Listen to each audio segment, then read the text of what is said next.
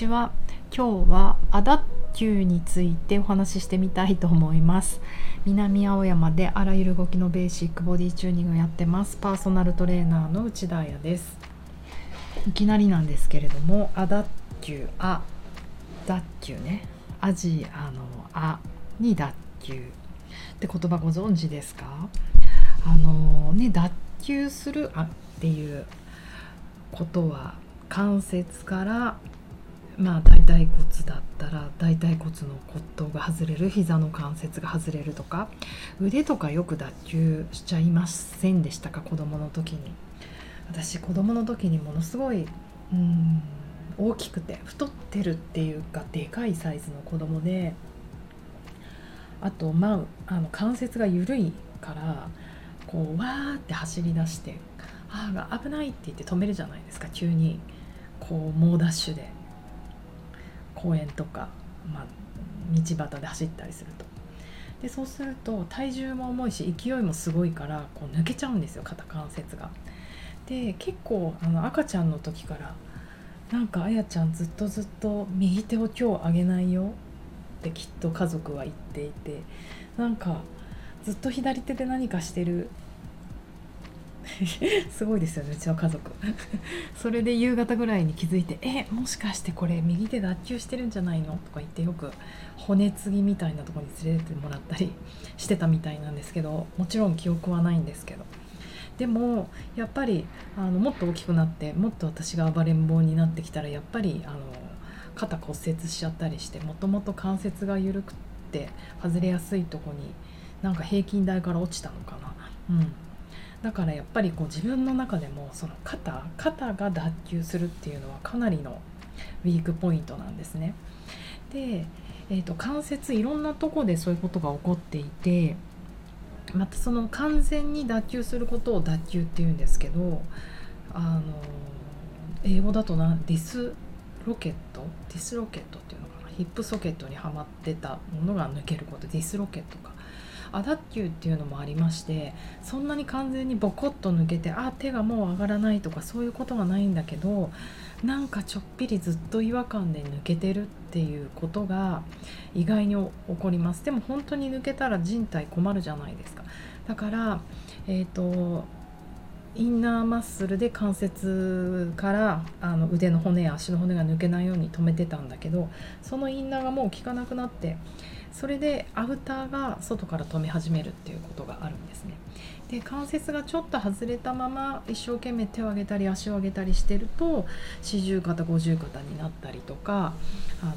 いつも足を上げるのが痛かったりとかそれこそ変形性股関節症になっていったりとかそういうことが起こるようです。えーと、日曜日の日にオンラインレッスンをやりましてテーマがあのヒップアップヒールアップだったヒールアップヒップアップだったんです。でもあのまあねちょっとそういう柔らかい言葉をつけといて一般の人のために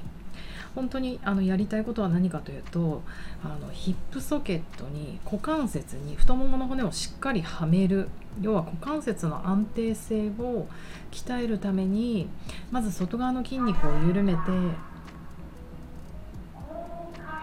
聞こえました？今港区に高化学スモッグ注意報が発令されてしまいました。ちょっと一回切りますね。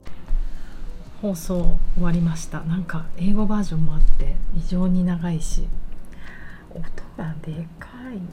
この放送怖いですよね。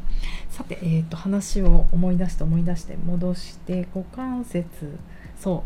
う、えーと、日曜日にやりたかったことはアウターの筋肉をまず緩めて、えーと、もちろんインナーも緩めて、えー、とちょっともう出かかってる大腿骨の骨を太ももの骨をちゃんとヒップソケットにはめて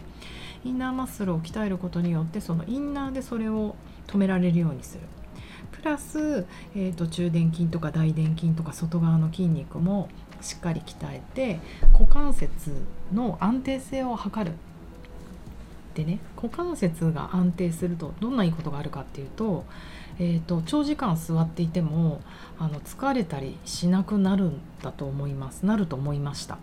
えーと、プラス、えーと、足と胴体がつながることで、えー、と足の運動が胴体でできるようになる胴体でどこかっていうとヒップの筋肉なんですけどよってヒップアップするっていう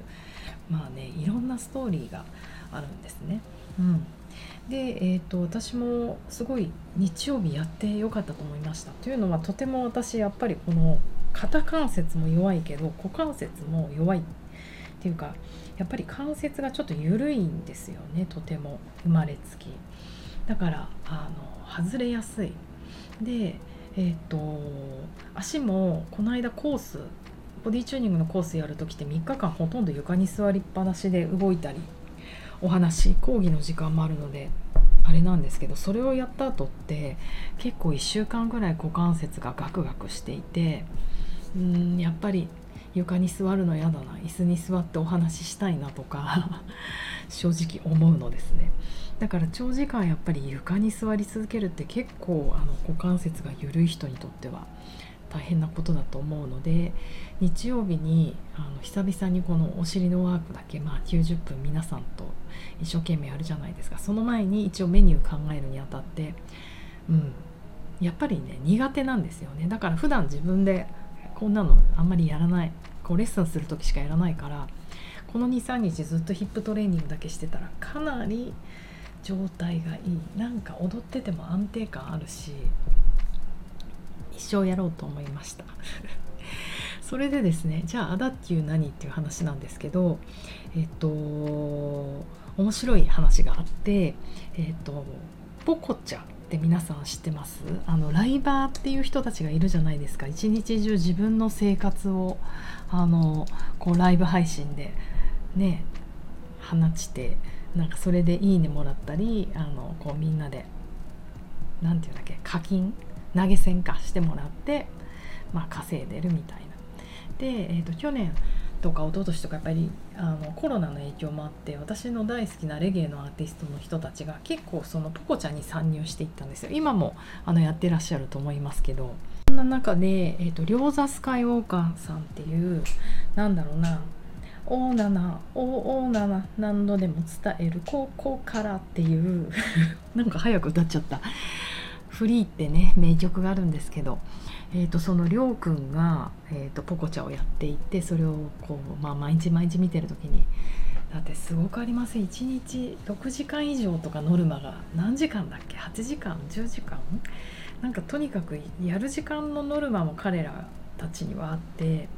でまああの身近にやりたいから今度きっと小さな携帯とか縦画面のまあ長くても iPad とか大きくても iPad とかそれでこうぐっと前のめりになってずっとずっとライブを続けるじゃないですか。でレゲエの人たちとかって歌歌ったりとかまあねすごい芸があるって素敵。いろいろね DJ やっちゃったりとかしてそれを配信し続けるんですけどりょうくんがもう肩が痛くて手が上がらないっていうこう言い出してえなんだろうと思ったらあの皆さんのコメントをこう手を挙げてあのライブ配信だからこうザーって見てくんですよ。だから右手が上がったままやっぱり小さな画面に向かって顔をグッて突き出すから前のめりの姿勢になりますよね。要は猫背の姿勢になりますよね。それで猫背になるってことは、えーと、上腕骨腕の骨の骨頭も肩の関節から外れた状態になるんですよ。その時間を長く続ける、まあ、要はそれがアダッキューっていう状態なんですけど長く続けることでアダッキューしちゃったと。で、えーと、それってアダッキューっていいんです言うんですよってこう誰かが教えてあげててなんじゃその言葉はってなって。であのその後ね病院に行ったりとかして、まあ、どうしようどうしようって言ってるからもうちょっとさすがに私これ私のジャンルと思ってなんか書き込んだりして「ありょうさんそれはりょうくんそれは亜脱臼だからあの、まあ、痛い時はやらない方がいいけどでも、えーと今後の予防としてアウターの周りは緩めてインナーマッスルを鍛えた方がいいよローテーターカフって言うんだけどって言って怖いですよねそんな書き込み。そしたらりょうくん超ローテーターカフってなんやねんって言いながらこう調べててああなるほどなるほどふん分かった鍛えるっていうか私アヤンセって名前でやってたんですけどアヤンセ何者なのみたいな。トレーナーですって入れときましたけどもうねアドバイスしちゃったただで。でも本当あのローテーターカフっていう何は何かというと肩のインナーマッスルなんですね。やっぱり肩が抜けやすい人ってそのインナーマッスルが弱いから腕振り回したりとかすると抜けやすい。要は、うんまあ、あのピッチャーあの野球するボール投げる人ピッチャーとかはちゃんとローテーターカフトレーニングみたいのやらないとあんなねボールをね何キロで投げるんでしたっけ？140キロとか150キロでやすやす投げてたら肩なんて外れちゃうんですよだから強い運動をする人ほどちゃんとそのアダッキューアダッキューしないようにインナーマッスルを鍛えてるんですね。で私もなんでそれに敏感かっていうとすごく恥ずかしい体験があってえっと、10日間の瞑想合宿に行ったっていう話をラジオで何度かしたと思うんですけど、えっと、まあ何あれ？何あれ？朝の4時から起きて夜の9時に寝るんだけど9時10時か。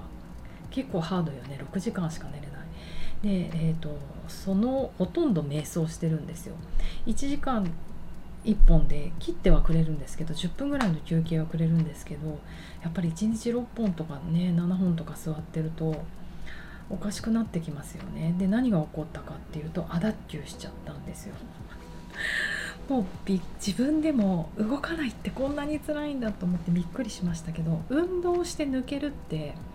私の競技においてはあんまりないあの重量上げとか何重り持ったりとかボール投げたりしてないのでそんなにすごい力加わらない。自分の体重乗っけるぐらいなので大丈夫なだったから。ねえずっとあぐらかいてて正座したりあぐらかいてて自分の腕が抜けるなんてと思ったけど驚きました。要は1日67時間8時間9時間10時間ずっと座りっぱなしにいるともうね。いい姿勢なんていられないんですよ。ニュートラルなんてキープできなくてやっぱり猫背になる。もう百人一首に出てくるお坊さんたちあの坊主めくりとかやりましたよね。あのセミ丸とか。ああいう人がなんでこんなに姿勢悪いんだろうって子どもの時にいつも思って怖って思って見てたけどそうなの何時間もね座ったらいい姿勢でいたらもう腰が痛くなっちゃって座ってられない。だから大体どんな人もまあちょっと脱力しながらちょっと猫背になってくるんですよ。でそこで猫背でいると肩が抜けるじゃないですか。アダッキューする。私の上腕骨の骨頭が肩関節からちょっと5センチとか外れた状態でいる。でもその時間が10分ならいいけど6時間7時間って続くとやっぱりアダッキューしてるからその、うん、それこそいわゆるローテーターカフとかそれが伸びきっちゃって働かなくなるんですよ。それで私合宿から帰ってきたら結構1週間ぐらい肩が上がらなくな手が上がらなくなっててやばい恥ずかしい誰にも言えないって思ってあのアダッキューの恐ろしさを久々に子供の時から忘れてたけど久々に体験しました。